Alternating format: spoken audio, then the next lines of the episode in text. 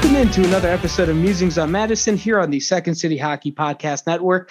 I'm your host, Dave Melton, site manager at Second City Hockey. You can find me on Twitter at dmelt57. I've got all my line mates with me this evening, so let's bring them all in without any other any other well, uh, without other stuttering, I was going to say, but here we are anyway. Up first, the analytics darling of Second City Hockey. You can find on Twitter at Shepard Price. It's Shepard Price. Wow. It was a G.I. Jane joke, dude. well, I, yeah, you know, I, uh, with all the things that have happened the last three or four days, I've kind of forgotten about that briefly until you mentioned it again. Like that was, that night was a reminder of when Twitter is the best which is within like the immediate aftermath of something ridiculous happening in the world that everybody kind of knows about. The jokes were amazing. The memes were amazing. There's going to be more. Um, the wildest I, thing to happen at the Oscars, uh, maybe topping Moonlight and, and La La Land. I could not tell you if I have ever watched the Oscars at any other point in my life. I'm not a big movie person, but I absolutely turned it on to see what was going to happen when Will Smith won his award. So So I guess congratulations to the Academy. Your ratings were probably insanely high this year. Like only went up 58% over last year, which is the lowest rated Oscars. Oh, that's it? Only 58? I would have expected higher, to be honest. The rest yeah. of it was terrible, though. yes, it was they, bad. They ruined We Don't Talk About Bruno. And I love Meg Thee Stallion, but like. I love Meg Thee Stallion, but like, yeah. again, just give us the song. well, I, but I, I will say, like, for on Will Smith's behalf, like, I, I don't want to go too far down this road, but I mean, I listened to uh, Jason Goff's podcast today, and he made a very compelling case about, uh, like understanding why Will Smith did what he did, and I, I, I, I don't have any way to refute the argument that made. So if you if you go listen to Jason Goff's podcast, it's very good. It's all about all Chicago sports, but uh, I, am not going to sit here and criticize Will Smith for what he did. I'm, I'm not really. I was just more into the jokes more than anything else, and the memes because they've been great. Yes. There we go. All right, we're we're in agreement. Uh, you've and we're going to change up the order of the intros, and you're going to see why in a bit. But you've already heard her voice a little bit, so we'll bring her in fully. She is Second City Hockey's Boolean wall of text. I almost messed it up. She's not on Twitter. You can find her at secondcityhockey.com under the name LBR. It's Betsy. I was like, I can't go quietly into the night without saying, why did they mess up the best song? Uh, what was the song that they messed up? I, I missed this part of the album. We don't talk about we don't talk, we don't about, talk Bruno. about Bruno from Encanto. Okay, they okay. got through like the first verse and maybe chorus, and then Meg Meg the Stallion made made made uh, and her verse a remix. Good. So it how was, wasn't the greatest Meg the Stallion verse? No. How do they mess it up? So adding I mean, adding unnecessary singers yeah, instead of just so doing the, the, the live version is, of the song. Yeah, the song is the reason it's so popular is because of what it is. You know, it's like an unexpected Lin Manuel like combination of Disney. It's such a good song, and it became huge on TikTok and everything like that nobody wanted to tune in for the first time it was ever sung live to see it not in its original or close close to original form. They wanted to see the cast sing it. I mean, there were people that had like kids that stayed up to try to watch that and yeah. They butchered it. So what you're saying is that all those people are very thankful that the Will Smith Chris Rock thing happened because no one talked about that. It's true, I guess. I mean, and I before, also Go Before ahead. that, what the what the was uh trending, like what the fuck was trending on Twitter. And then it took on a completely different meaning after the slaps. Yeah. so I mean, I don't know. It was just I only watched bits and pieces, but like I tuned in for that performance and was annoyed. And again, yeah. Yeah. So it is what it is, I guess. Well, yeah. I mean, uh, I, are you a regular watcher of the Oscars? Like I'm, I'm not, but I, I know it's a major thing for a lot of people because no. You know, movies are pretty big in this country and everywhere. No, traditionally because the Oscars are very sanitized and whitewashed, and I don't like. It's only occasionally that I think they even get it slightly right. Like occasionally, like they did last night. I thought Coda straight of won and all this other stuff. Um, not last night, Sunday, but um, it, it's just it's a weird incestuous group of celebrities fawning over themselves over things that okay. don't necessarily appeal or I, I feel like are fine and eh. I, I feel like award shows in general have gotten that way. I mean, even like like it carries into sports a little bit too. I think like some of the sports award shows are just they're not really entertaining anymore. Like the NHL award shows, they bring off some like D-list comedian to try and be the host, and it's usually never really entertaining. The ESPYS hasn't been good since like Justin Timberlake had an incredible opening monologue in like 2008. So yeah, you know, it is what it is. Uh, but let's let's bring in the last member of the usual crew, uh, playing with an upper body injury tonight. So uh, we'll we'll apologize in advance for him if he's it's a little tough for him to uh, to tough it out tonight. But we appreciate his efforts anyway.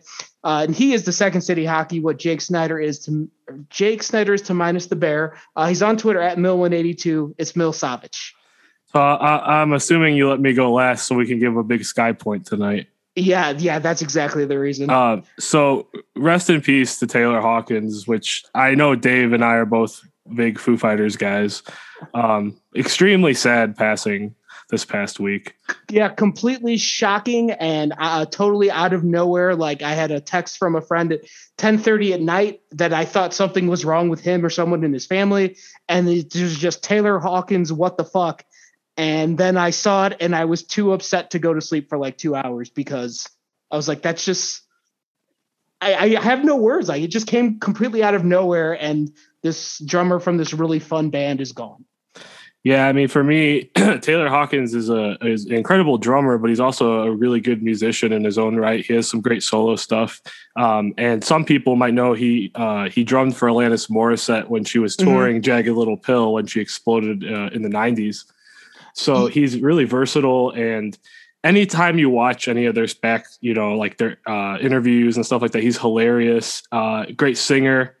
And, you know, he was only 50, which isn't old at all. It's not like he was in his 20s, like a lot of musicians, but still, it's, it's very sad. And somebody who was very inspirational for me. So, uh, tough week. I didn't really sleep. I kind of the next day just listened to uh, their third record on loop, which is the first one he played drums on. Yeah, the the first two he didn't play, and actually, I, I learned something new about him over the weekend when I was just reading stories about him. uh, for Coheed and Cambria's uh, Good Apollo 4 and Keeping Secrets of Silent Earth 3, I believe, were the two albums. They were in some sort of contract dispute with their drummer, and Taylor Hawkins did the drums on those two albums. Yeah, I mean, I had no idea about. He's a great studio guy. Um, mm-hmm. He could do it all, and you know, the only thing I could say is I'm really sorry for obviously for the Foo Fighters and for his wife and children and his family, uh, people who actually knew him.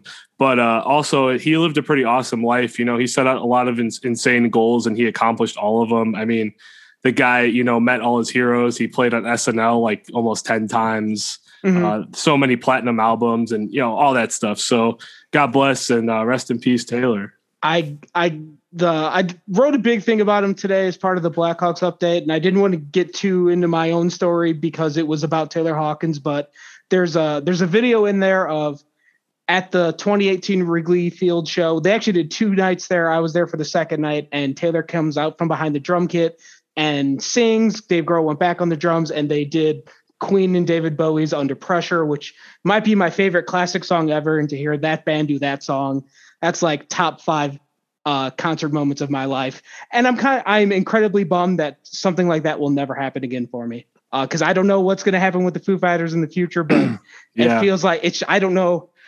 It's just it, it'll be different. There's no there's no other way to describe it. Well, I'll say this uh, just on an end note. I know we, you and I could probably tell stories about him and Foo Fighters related stories all, uh, all podcast, and I'm sure I even have some Foo Fighters Taylor Swift stories I could tell Betsy and Shay uh, that they might appreciate. But uh, we have some hockey to get into. We, we do. Uh, maybe that we'll do that in the summer when we we have some of our off season shows. Betsy and Shay did. I don't know if any either one of you were big into the Foo Fighters. I think they're a great band. I I can't say that I'm the biggest the the most into them. Uh, like they're not Scottish, uh, which seems to be my, my almost exclusively my taste. Uh, is you feed me any Scottish band and I will be extremely into them. See CHVRCHES. Um, okay. See, see Biffy Clyro. So. All right. All right. Uh, Betsy, what about you? Were, were I you in know some of their songs. Okay, I- well, I will- that's, I, that's I- that's that's totally fine. Like I feel like that that was a band that they were they were so big that everybody at least knew one song. I do want to throw out this: if you ever went to Hawks games in the last, you know, decade, uh, the Pretender, Foo Fighters song "The Pretender" would come on before, after second intermission, before puck drop, Did or they- first first intermission rather. Did they was- play it Monday night? I was gonna say I know. Uh, I don't remember. I don't recall, but uh, you'll hear Taylor, you know, da da da da da over the Mm-hmm. over the riff. Uh, and if you listen to Foo Fighters' greatest hits, that's one of those CDs where you show people, and they're like, "Oh, I know like 15 of these songs. I didn't know it was them." Yeah, exactly. because they were so relevant through an era where like music was kind of changing. Mm. So, anyways, All right, yeah, we'll we'll do we'll do that in our, one of our summer episodes maybe. Uh, but let's let's get into the hockey because boy, boy do we have some interesting hockey to discuss. Uh, the last week in the last week of games, they beat Anaheim, and then they beat somebody else on Thursday, and I'm drawing a blank. Who was that? Kings. The Kings. There you go. Thank you.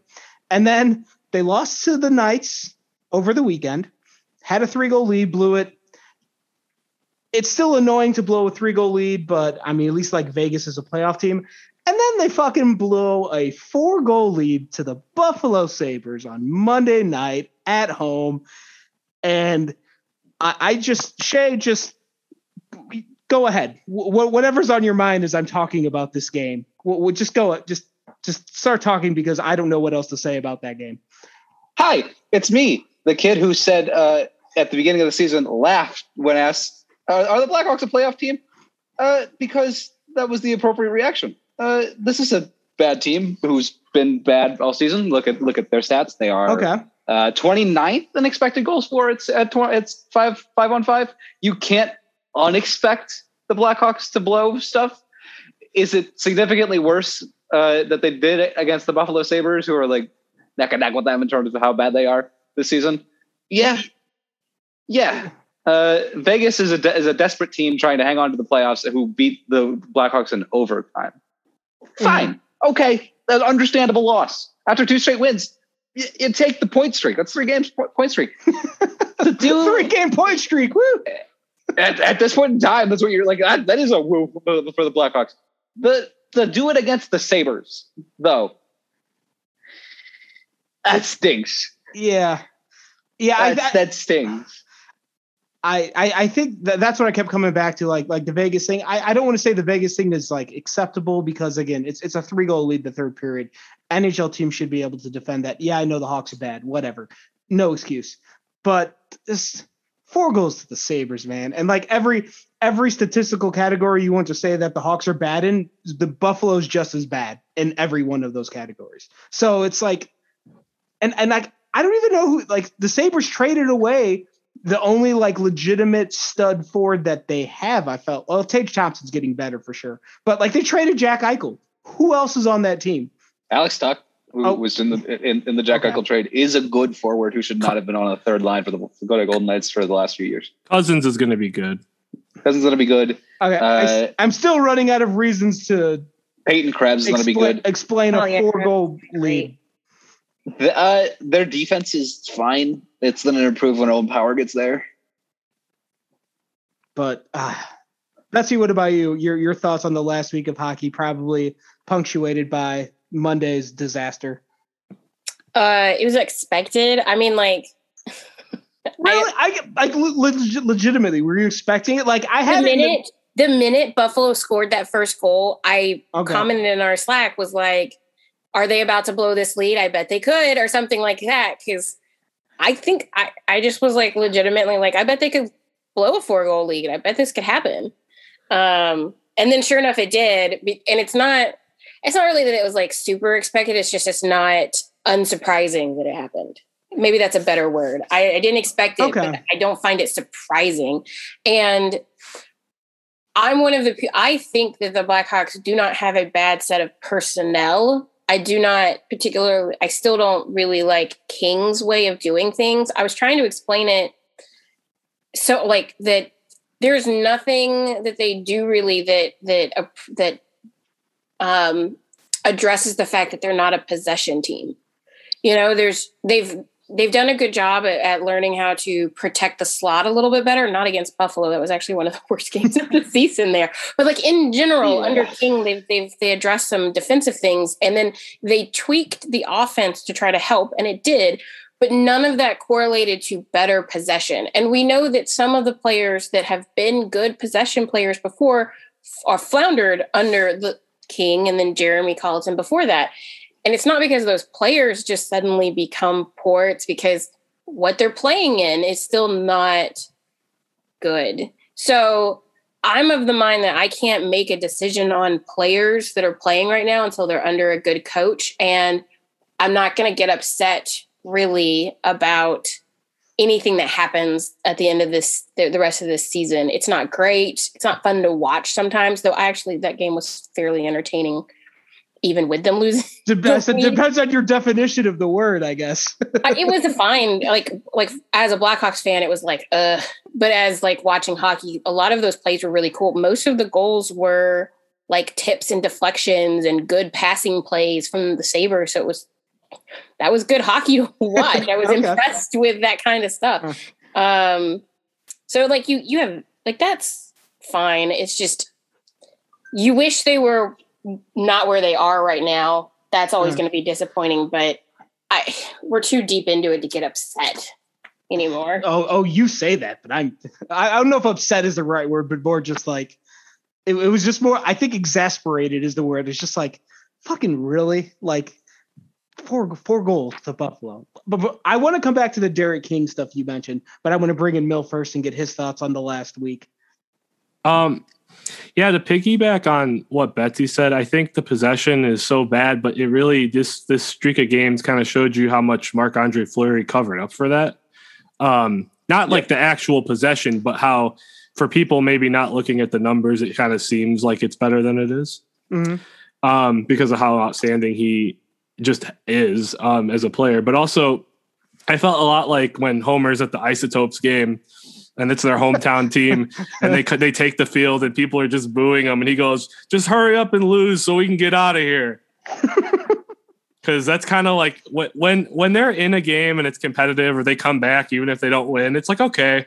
But when you shit your pants like that, and and the Vegas one is you know whatever like Vegas is a solid team. They have very, very good players, um, and they got a point out of it still. But like at home, the Buffalo four goals. Like, get the fuck out of here.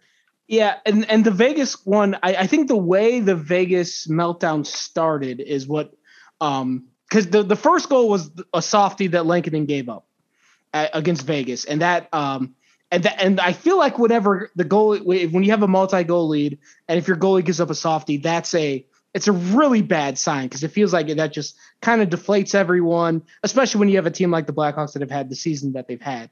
Um, I I feel like the first goal against Buffalo was not a softie. I think I can't exactly remember how it happened, but but either way, uh, it's just uh, exasperated and disheartened and all those other words I was using earlier. But um, but yeah, I I, I don't know. I, have I've been trying to think of other ways to describe this as I've been preparing mentally to talk about this game tonight, but I kept running out of things. It's just like you just like throw your hands up in the air and like, what do you do? What do you what do you say? Like this is just uh, this is just kind of where we are right now, and uh, I I hope that's the last four goal lead that they blow well, for the rest of the season. But. This is that game is a good reason to give King some criticism on top of the normal stuff because if you have a lead like that, you can't get complacent. Like you got to, you know, put them to the sword. Yeah. All right. So this is you kind of bring me into what I wanted to talk about a little bit tonight, uh, related to Derek King, because so some of his comments after the game did not sit well with me, and I I try not to put so much into what coaches say after games because you know it's it's immediate uh, immediate feedback. They don't have a chance to watch the film and digest and really think about what happened, but I don't know. I just I just didn't like the way King described this when he said, and I'm quoting here, uh, we stopped playing the game the right way. We just decided upon ourselves to go and do what what they wanted to do. We didn't do anything we asked them to do. That just screams like a defeated coach to me, or, or just your job as the coach is to make them do the things that you want them to do. And if they're not doing it, you need to sit their asses on the bench for a shift, maybe a period. But the fact that he chalked that game up, the, the loss of that game to players not doing what he was asking them to do, that that really is not that's not a very encouraging sign for me, interim coach or not. Um, Shay, what did you think about that? I don't know if you saw those quotes.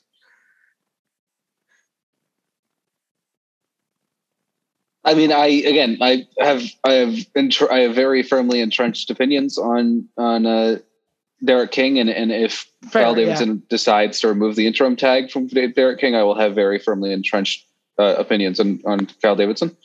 Uh, Derek King, it doesn't surprise me in the slightest that those those comments sound like the uh, comments of a coach who's lost the locker room, uh, and that doesn't surprise me in the slightest. See, I, I don't know if lost the locker room is how I would describe it, but more just Doesn't There- care about losing the locker room. It's it's it's like there's just like there's not enough discipline, I guess. Like players don't players can get away with doing the you know having bad habits and doing the wrong things in the game and not have uh n- not have the repercussions for doing them of losing Yeah. ice time or whatever. Some that players. they don't they, they don't they don't respect him maybe and I, I get why his methods don't work Betsy, go ahead. Well, you say some players had like they get disciplined. Kurashev gets disciplined, and Kubalik gets gets Kubalik gets got disciplined, and Yeah. Rome got disciplined Strome. originally. And then you have Caleb Jones still playing, even though he sees him. Like I will, I will admit he sees improvement when he's completely sheltered, but he had like 20 games in a row maybe that he was not good and yet he didn't get sad at all then you have erik gustafsson who i haven't minded like i didn't mind for a while but then he started stringing together some really bad even for him games including I think he was. I think he, he was directly responsible for the situations on two of the goals for Buffalo. One of which he instead of trying to get the puck out properly, he just kind of flung it into the middle of a bunch of Buffalo players. Like, why would you like what? Why?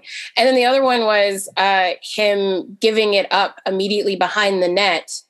Like he didn't even like uh, he like just threw it, and there was nothing but a Buffalo player there. Like nobody else existed. Like what?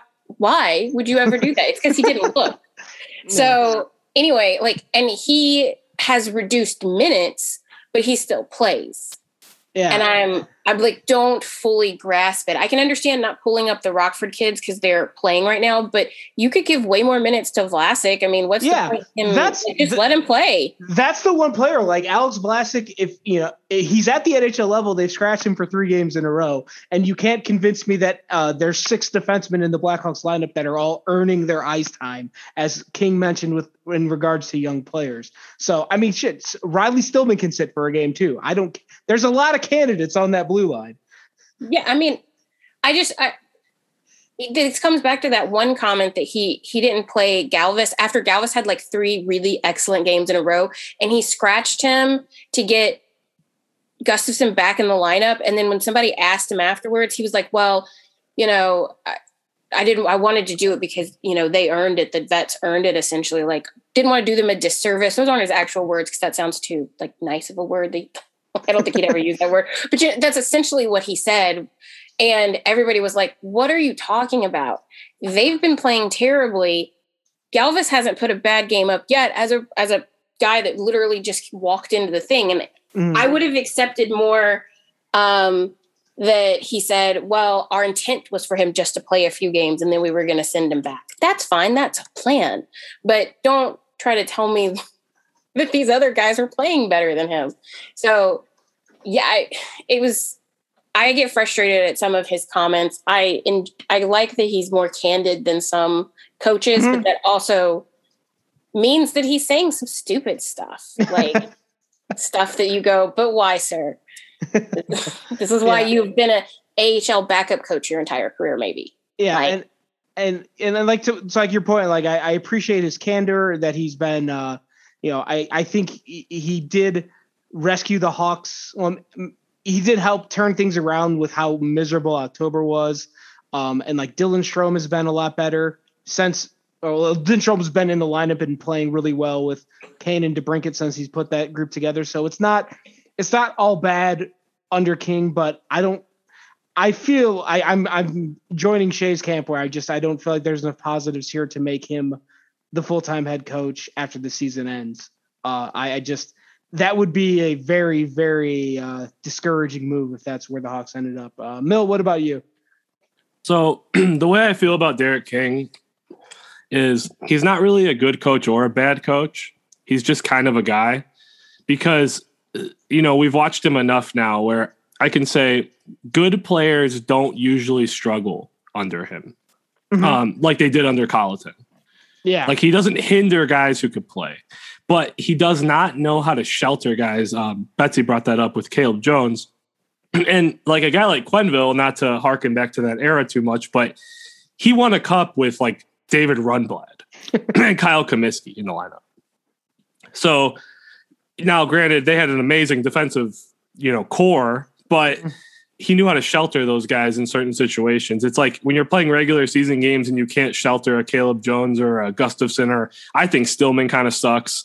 Um, just with a lot of his habits and stuff, they don't have a coach who's going to make those guys better or protect them.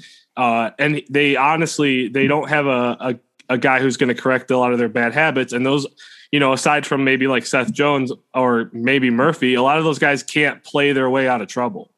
Yeah, and there's not like the the the thing you need out of the next coach is they need to they need to develop a lot of young guys. I mean, and I don't know how much better Kirby Dach has gotten this season. Um, I like feel like we talked about this last week a little bit. It feels like Phil Kurashev has almost taken a step back. Um, and there's not really too many other young guys on the team really. I so uh, it's just like obviously the, whatever coach takes over next season, if it's King or whoever, like I imagine there's going to be more young guys up at the NHL level, and whatever short-term, long-term plans the Hawks have, these young guys need to get better, regardless if they're going to be any sort of uh, if there's going to be any sort of progress with the direction of the team. So uh, I also don't think it'd be a bad idea for them to bring in some veterans. Um, like I really liked having Brian Campbell around for them. Yeah, Uh, as obviously, he's done now, but yeah, not not on the ice, but but you know, guys who can work with them and, and who have that Yeah. experience because So, Coach Marian Hossa. Yes, Well, ma- I'm just- which I've been I- saying look, look, for I'm, Yeah, I'm much I'm I'm, much telling you. more I'm he much more lives in a castle in Europe. Are you going to leave? I'm much more Uh, concerned about their blue line though. how I think crazy- Marian Hossa could teach blue liners to play defense. I don't And my doubt thi- that. my thing is, how crazy is is Putin? Because he might invade Slovakia, and then maybe Marian Hossa comes to coach about. Okay. Wow. When you, when you reference Putin, I had no idea where the hell you were going, but now I understand. Oh my God. Eastern Europe. No, I you you're not. Yeah, it, it makes Maybe- sense now that you got there. But I just when you started when you when I heard the word Putin, like what the fuck is going on? Maybe on? they could hire a dream Swede team. Oduya and Hjalmarsson just come I come do it. Come I together. all right. I'm gonna plug this podcast, and we might we're gonna take a break here in a second. Uh, I don't know if the rest of you listen to the 32 Thoughts podcast with Elliotte Friedman. one, yeah.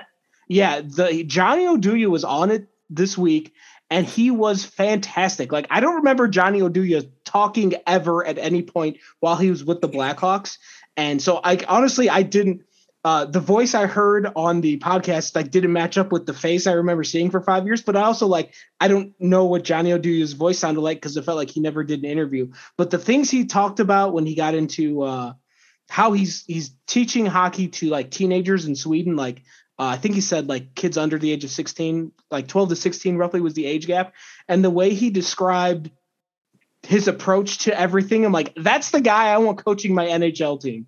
Um, so you know what? Maybe maybe we'll we'll dive into that a little bit more. But let's let's take a quick time out, uh, gather our thoughts. Mill's gonna get some more tea so we can gut out the second half of this podcast, and then we're gonna come back and talk about some more Blackhawk stuff. So come on back for all of that.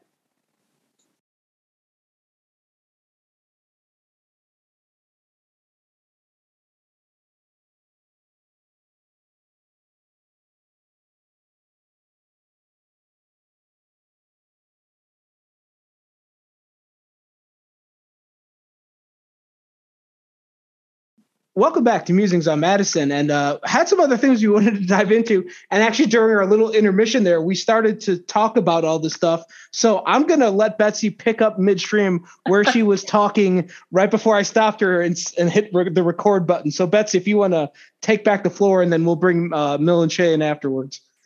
Well, one of the points in my recap for the Buffalo game was about Sam Lafferty, who I think has become a little bit of a fan favorite, has started to become a fan favorite because of how hard he works, but also how good he is when he exerts his like the force of his hard work, um, which are not the same things. Lots of people can be hardworking but not be useful. He is useful, and the point I made was about how he could be a good he could help a team become a good possession team because of how he directed that one hit it encapsulated the idea of smart hitting um, that again very reminiscent of Bolland is the first player that came Dave to mind. Woo!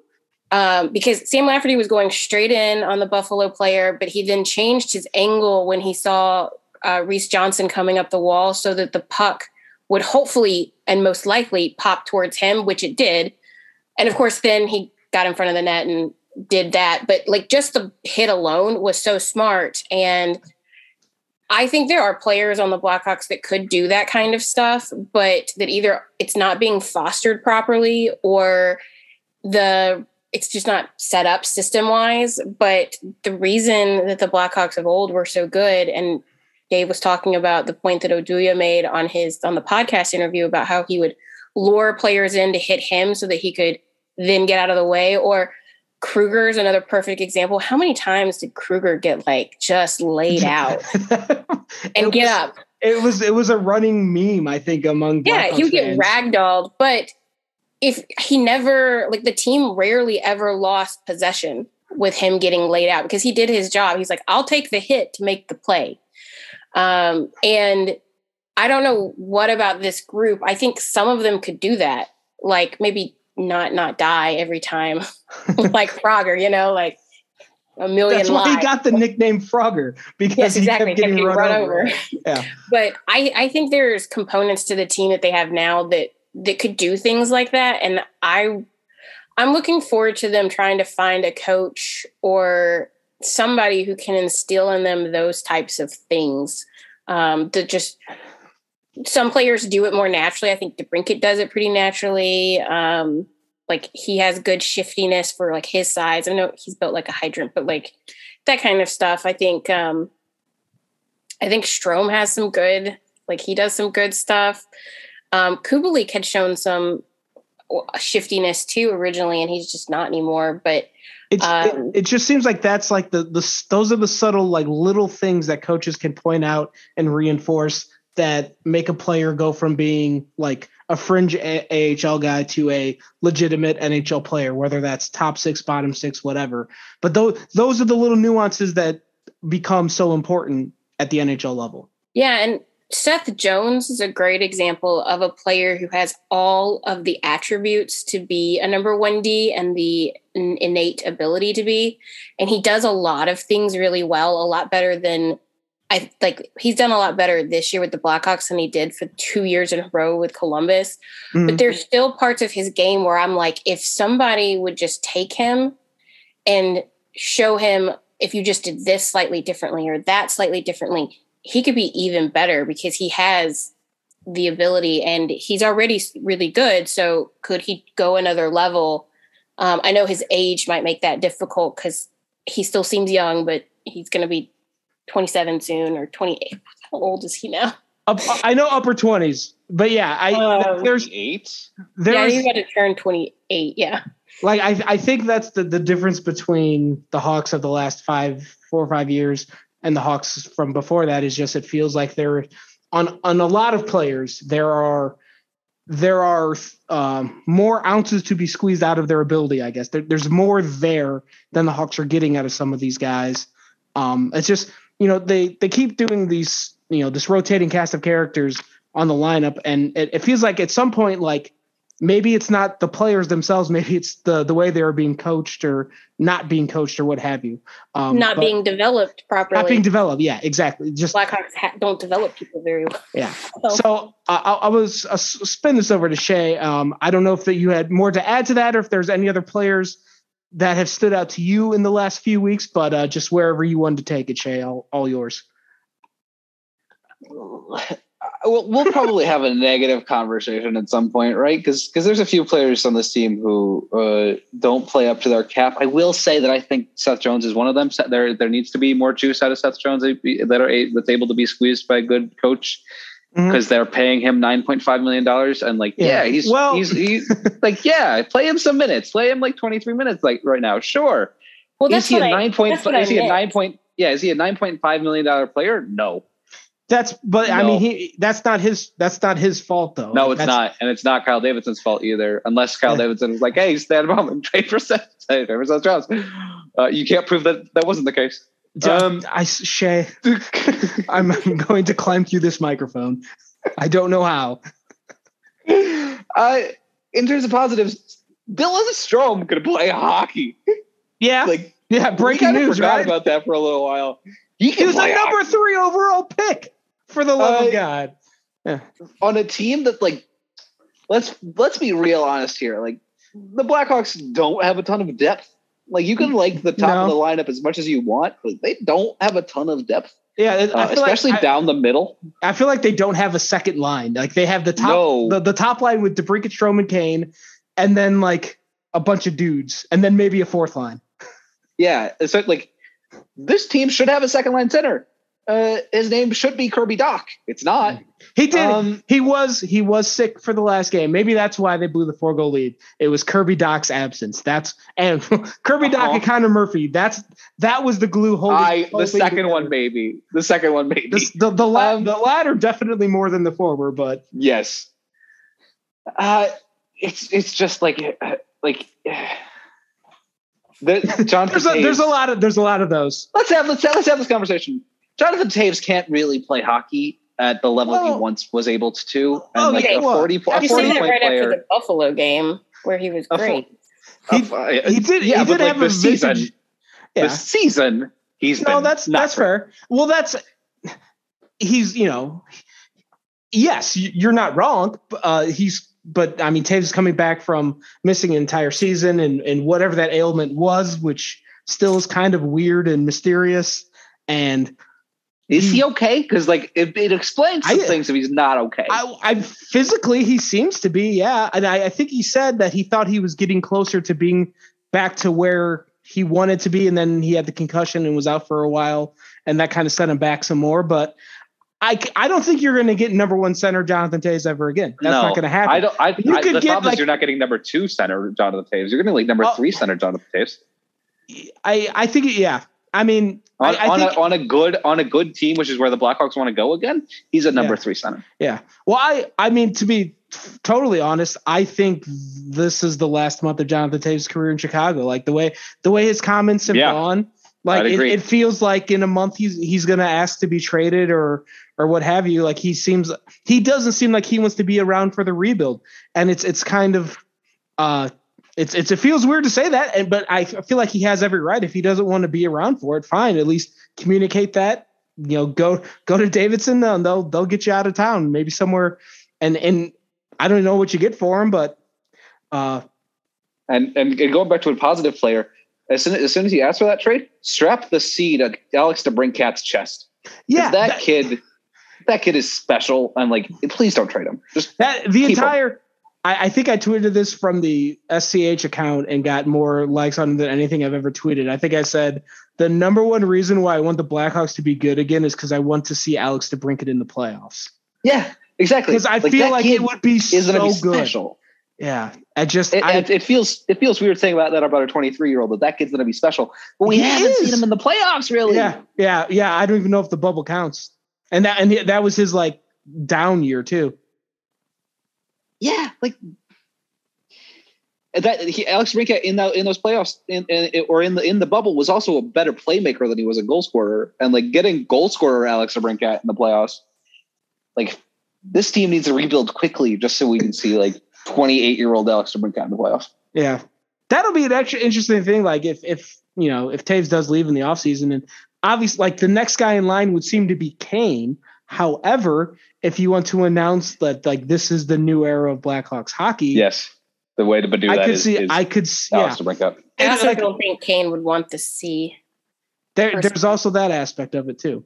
I, I think Kane also might understand the situation they're in, and he'd be like, "No, give it to DeBrincat. It's his team now. I'm just here for the ride." Uh, Mill, what about you? Any any other thoughts on all this stuff, or any other player observations from the last few weeks? Yeah, I think on the front of like age and development, I think there's kind of two sides. Obviously, there comes a certain point where there's a wall and you can't really develop a player much more. But I do think you can get guys to change certain aspects of their game. Um, like Mike Modano was 29 and uh, Hitchcock got him to start playing defense and they won a cup. Uh, Steve Different uh. Steve Yzerman had that too. Like he he was scoring Yeah. like hundred and some points a season, and then he went down to like the 80s and 90s, and Detroit won a bunch of cups. Right, and like different sport, but uh Shaq was like 27 when Phil Jackson. No, but he couldn't No, get it I, done. I just I, I love the I love the cross sports comparisons whenever they Um, come up, but I appreciate it. yeah, I mean Phil Jackson, and same thing with the Bulls. He go he came in and he goes, "We're going to run this triangle offense." Everyone was pissed because it was an equal opportunity offense with stars playing it, but it works. Uh, Lets Mm-hmm. you run ISO. So I think it's more of a mindset. So like getting a guy like Seth Jones into a system where it's like, hey, like you have to do these things, don't do these things, get rid of bad habits, and then when we need you to take over, use your athleticism, you can, but don't rely on it. Yeah. Um, but you know, with with the state of the team too, I said this I think on the last podcast. They have to have a systematic approach to this and say, "Hey, this is who we are. This is how we want to play hockey. This is how we're going to develop and teach our guys." Maybe that starts with whoever they hire as coach, and then they build from there. But um, as far as Toews go, that that's Toews is going to be interesting. I could see a lot of people. I know a lot of people like don't like him for some reason, um, one reason or another, and they're going to be happy that he's gone, and then he's going to go join some team and win another cup probably, uh, and they're going to be pissed. But uh, I could, but no, but think about having him as your three center, like Shay brought up, on a good team. Yeah, He's going to win every dungeon star, uh, face off. yeah.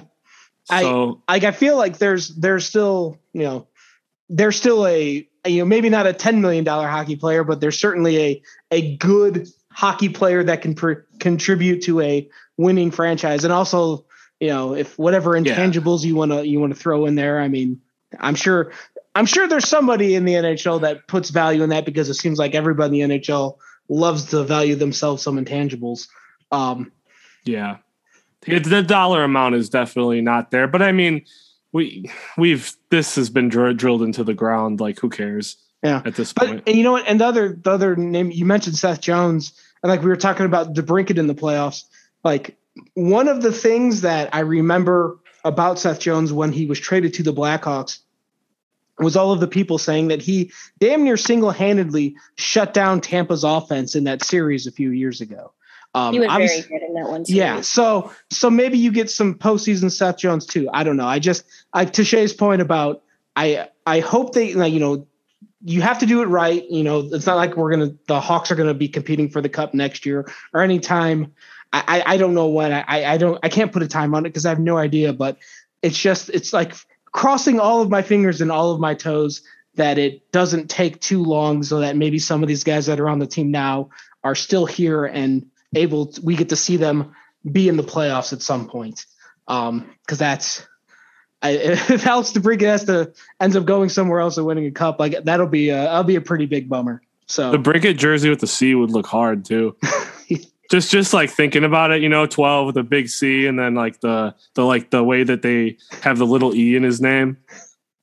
I used to have to letter those, so I'm just thinking about that. Um, uh, it is a good look and also I just I think it'd be great to have the five six guy skating around with the C Yeah. Okay. there's some there's something about for short us short guys everywhere uh for to have have a captain in the NHL would he be the shortest captain in NHL history was Marty St. Louis ever a captain in Tampa Yes. okay yeah, well, That- 'cause before he that's the- left. That was the first name that came to mind. I, I couldn't Also, remember. wasn't Gionta a captain? oh yeah, okay. There's been some other short captains, but Hockey is so weird because there's some guys if you see them in person, they're really small, and then there's some guys that are enormous. You know, I ran into Anisimov at a convention. I was I went to like we were I was working at Hawks convention, and he was outside on his cell phone. I didn't say anything to him. He was talking on the phone. And I'm like, Jesus, this is a large man. He was like 6'4", 220, I think. Yeah, he, Uh, he his wasn't frame- Big guy, yeah. You know what I mean? Like his Yeah. frame just, and he had like a suit on and everything. And I'm just like, damn, like I would not want to run into this Yeah. guy on the ice. like there are some like a lot of professional athletes these days, like especially like football players, don't look like human beings.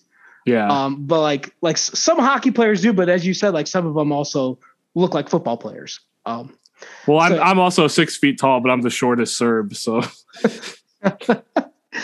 six feet tall must be nice. Well, uh, I we've brought up Artem Anisimov, so we've officially strayed as far off the rails as we can go with Blackhawks talk. So, as the best food themed hockey podcast on the internet, uh, we didn't do this last week because there was so much to talk about around the trade deadline. Uh, but we wanted to uh, circle back because uh, I was over in England. I had a lot of food experiences, and and uh, Shay's been to. Did you go to all of the UK or just England, or where was it? I've been I've been everybody everywhere but Wales. Okay. Uh, I lived there did- for six months. I've been to England too. Okay, that's so. I, I just I think we just need to have a general food discussion about England and and Mill if you want to chime in. Uh, I'm not allowed in the country. Okay. I, I, I, I, I hate to say this as a as a mostly Englishman, but I'll start here. Our food is bad, Well, straight up. all right. What what traditional English food was was so much better though? Like that's the thing. Like I had uh the one hotel I stayed at. I had like the traditional English breakfast every morning. Didn't have blood pudding, which I guess I was a little bummed about. But like the the sunny side up eggs and sausages and and some tea. Like it was, and it was pretty good. I wouldn't say it like blew anything out of the water compared to an American style breakfast. I actually saw a place that advertised American style pancakes, which I didn't realize that was a thing. Yeah, Uh, like you know how like Dutch pancakes exist and like things like that. American style pancakes exist. yeah. But so so what is your what is what makes you think American food is I'm not defending American food, but I just want to hear more about No, no, no, no, no. I meant English food is Oh, oh, okay. Okay. That's. We like the the English think boiling is a spice, and I say that as a Yeah. as the other part of me, mostly being Dutch. The Dutch also think du- boiling is a spice, but the Dutch also know what sugar is because stroopwafel exists. okay. The the English like they have fine chocolate. It's not no nowhere near as good as the EU's.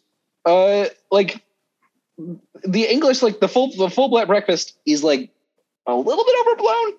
Um, and they think beans goes at breakfast.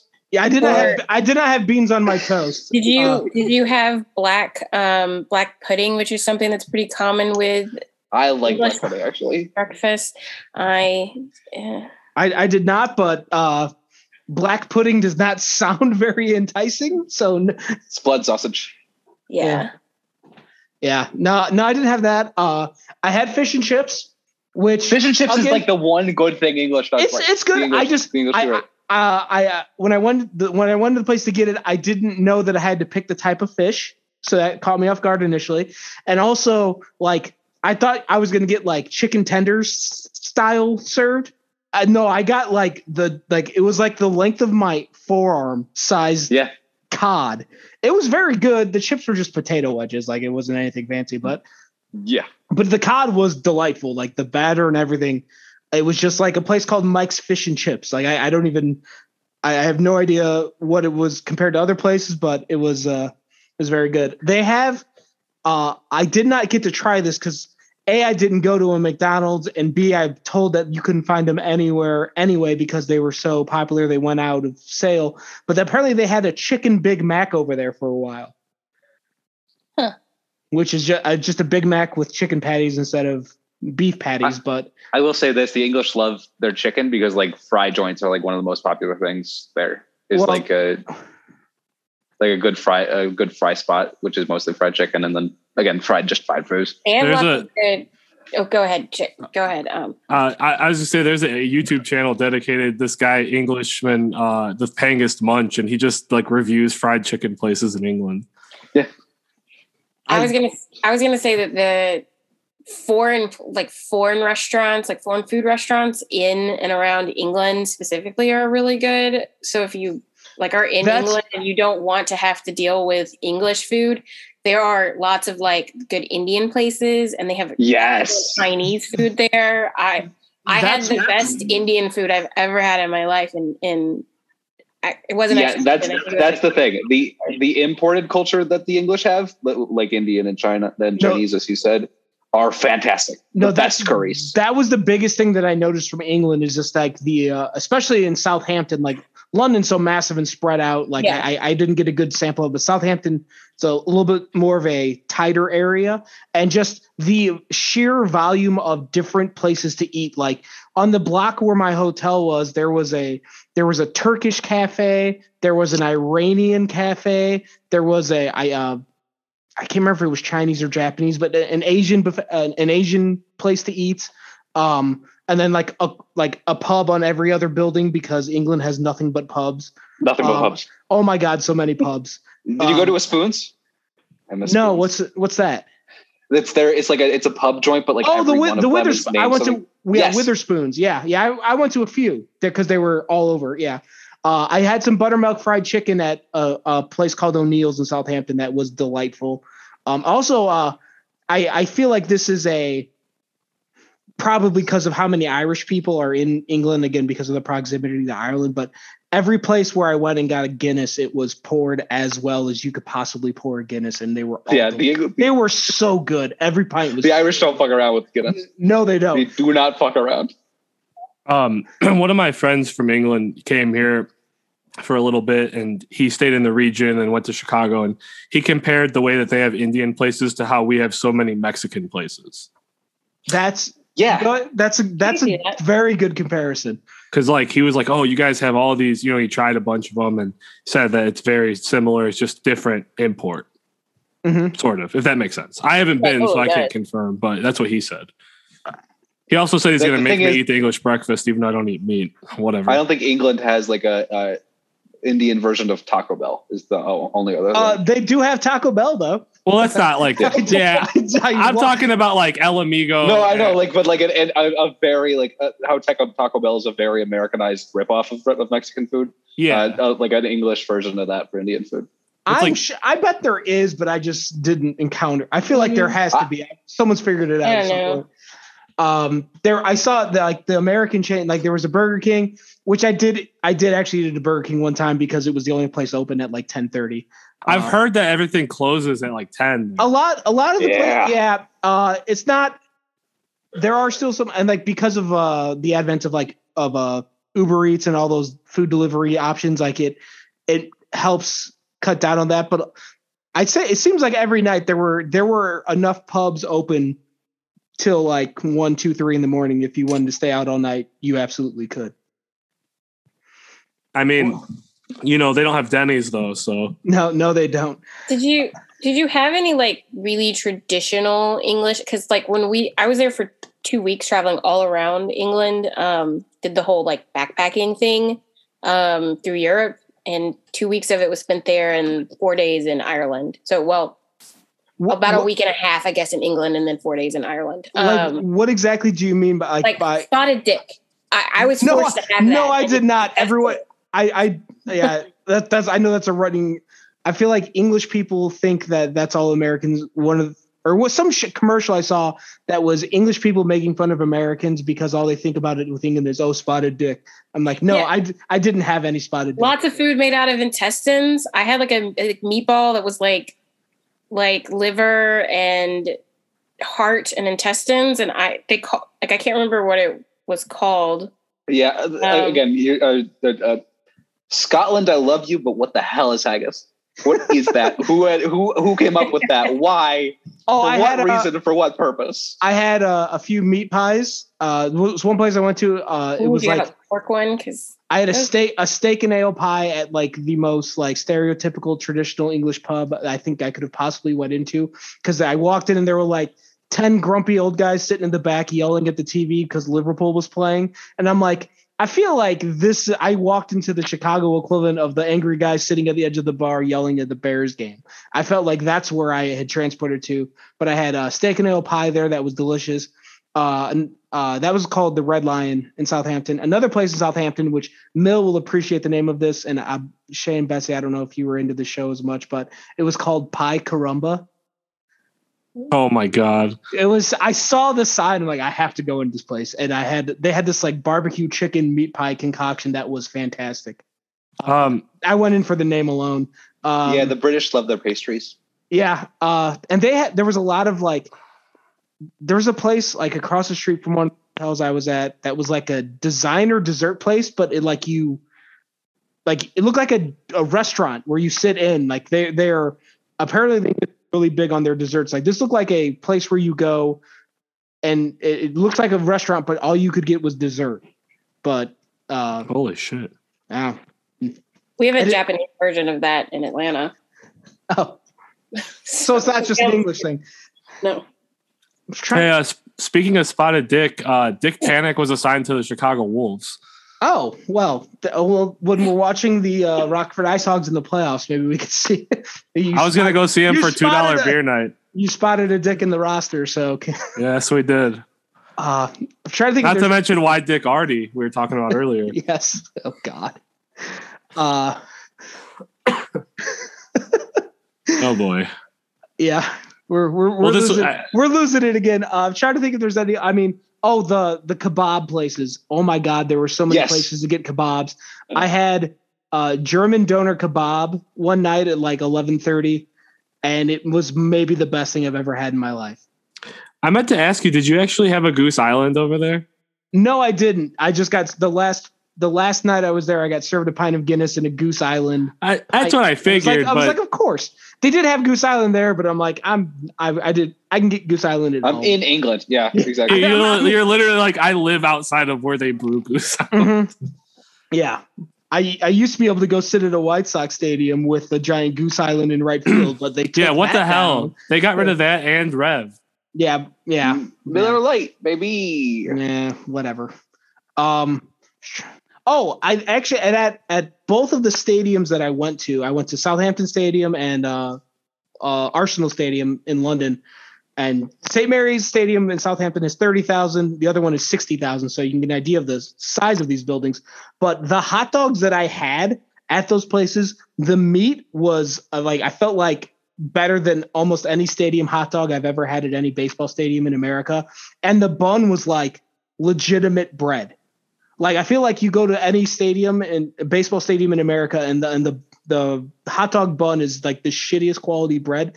This thing was like I felt like it was a full on hamburger bun that just happened to be cut horizontally for a hot dog to sit on top. Um, so so so that's my food review from uh from the stadiums in England. Outstanding six- hot dogs. is that sixty thousand? Like, is that comparable to being at like Notre Dame or something like that? Like, does it feel kind of like? Do you know what I mean? It's Or or an NFL game maybe? it felt very Soldier Fieldy to me. Yes. Okay. That's I, I was just thinking Notre Dame because it's old. Like Soldier Field's old, but it has a spaceship on top of it now. Yeah, well, uh, the Arsenal Stadium, the uh, uh, Emirates Stadium, I should say, is uh, it's I it fairly modern. At least it looked like it. Um, yeah, they renovate the hell out of those buildings, Yeah. don't they? They keep because Yeah. they don't want to like ruin it, but and and and the biggest difference, I, and I I don't remember if I wrote about this or not, but you're not allowed to have your beer in your seats at soccer. yeah, it's because of those fights. Yeah, it was from like 1985 because people were literally getting beating each other to death at soccer games, so they banned that. But I this the my, the funniest thing I saw at this game was this guy walked up, he ordered two beers and a hot dog, and he uh they brought him the beers first. He chugged the one beer, and then they brought him his hot dog, and he picked up the beer and the hot dog, and he walked away. So Like you saw my dad there. it's like that that man that man has been to this building before, and he knows what he's here for. I've seen my dad do that before. That's I've also like in America, people bring beer to little league games. So imagine not being able to get a beer at a professional. Well, you, you can get beer, you just can't No, take it like- out to your seats. That's what I'm saying. Like Yeah. imagine like being at the UC and then like, sorry, you got to drink this in the concourse. I will say, like the people that complain about people waiting for whistles and all that at Blackhawks games, that uh, not have being able to go get a beer significantly cuts down on that. So, so there's that too. Yeah. Uh, do do I miss any other English food takes before we uh, start to wrap this up here? I got nothing because I haven't gone there. well, uh, some, something to yet. strive something to strive for, Mel. You got you got time. I got goals. No, thank you. All right. Well, uh, I- I'm gonna guess that's it then. Uh, I guess we Their should put- snacks are really good. Their snacks are really good, and then that was that's what I was thinking. Monster Munch and things like that. That's what I Mhm. miss about English food. And then uh, if I don't think you were in Scotland, so you didn't get a chance for Irn-Bru, but No, but I I want to. I so badly need to go back because there's so much more that uh, place to explore, and like I didn't even I didn't even get into you know the other parts of the UK. So yeah, that that's gonna happen again for sure, and and maybe then I'll go do that. Uh, Betsy, did you have anything else to add? No, uh, but I was gonna say if people have a chance to go to England um, and they like like outdoorsy stuff, they have to hit the like the Great Lakes area because that's the most beautiful place I've ever been. We've got Great Lakes here. No. Not not, Um, not like theirs. Uh, if you've ever seen like Pride and Prejudice or anything like that, they film a ton of the parts where that she's like the the movie with Keira Knightley, not the. I think they filmed them both there, but there's like all these big sweeping scenes and stuff like that. I would recommend that, and I want to say most of the food that we had because we stayed in like pu- like little inns while we Mhm. were there because we were trying to get what we as college kids thought was the quintessential like experience. Oh yeah, we're staying in like an inn. Um, like, I, I was trying to do the same here. thing, very much removed from college. Like I stayed at a a ho- the hotel in Southampton. They told me was 500 years old and it was haunted. So yeah, I, was, mean, I was not staying at the Holiday Inn. Yeah, and I, the the food that they had at the inns were better than any like pretty much anything I had in the city that was English food related. Yeah, Um, it was not like the two the Chinese and the Indian that I had were the best meals that I had my entire trip across anywhere yeah. that we that I went that summer. no, if you could find the like those, you know, it's I and I think the same thing's true in America. If you can find the the small local joints where the mom and pop shop, that's where you get the the real good stuff. Instead of like the big Yep. So like I, I I think there was a I stayed in one Marriott hotel and that had their like hotel brec- continental breakfast for one morning and it was like ev- it felt like every other hotel breakfast I've ever had. So uh, definitely definitely go to the go to the original ones. I that I felt like that was the most British thing I did was the the uh, the the British breakfast and the and the cup of tea every morning. Uh, don't let Ted Lasso fool you. It's actually not that bad if you splash in some milk, a little bit of sugar. It's not that bad. I'm still more of a coffee guy, but it's pretty. I got to dump in a lot of sugar for tea. yeah, yeah, tea requires a lot of sugar for me. I'm about to make some tea right now. Well, you did well, and we're glad you gutted it out through your upper body injury, and and we appreciate that. Uh, we also appreciate Betsy and Shay hanging out this evening. Uh, but that's going to do it for this episode of Musings on Madison. Uh, again, I'm on Twitter at dmelt57. Shay is at Shepherd Price. Mills at Mill182. Betsy's not on Twitter, but you can find her at secondcityhockey.com under the name LBR. Uh, we're going to do some more podcasts the rest of the season. I have no idea what we're going to talk about because there's not really too many other things going on with this team, but uh, maybe we'll do a mailbag episode. I keep thinking we need to do that and put out a call for questions. Um, and then the three or four people who still listen to this can send us some questions, and we'll definitely answer them because there's only three or four people sending them. Uh, but we'll we'll be back next week with with something, and we hope you're back as well. Thanks again for listening, and we'll talk to you then.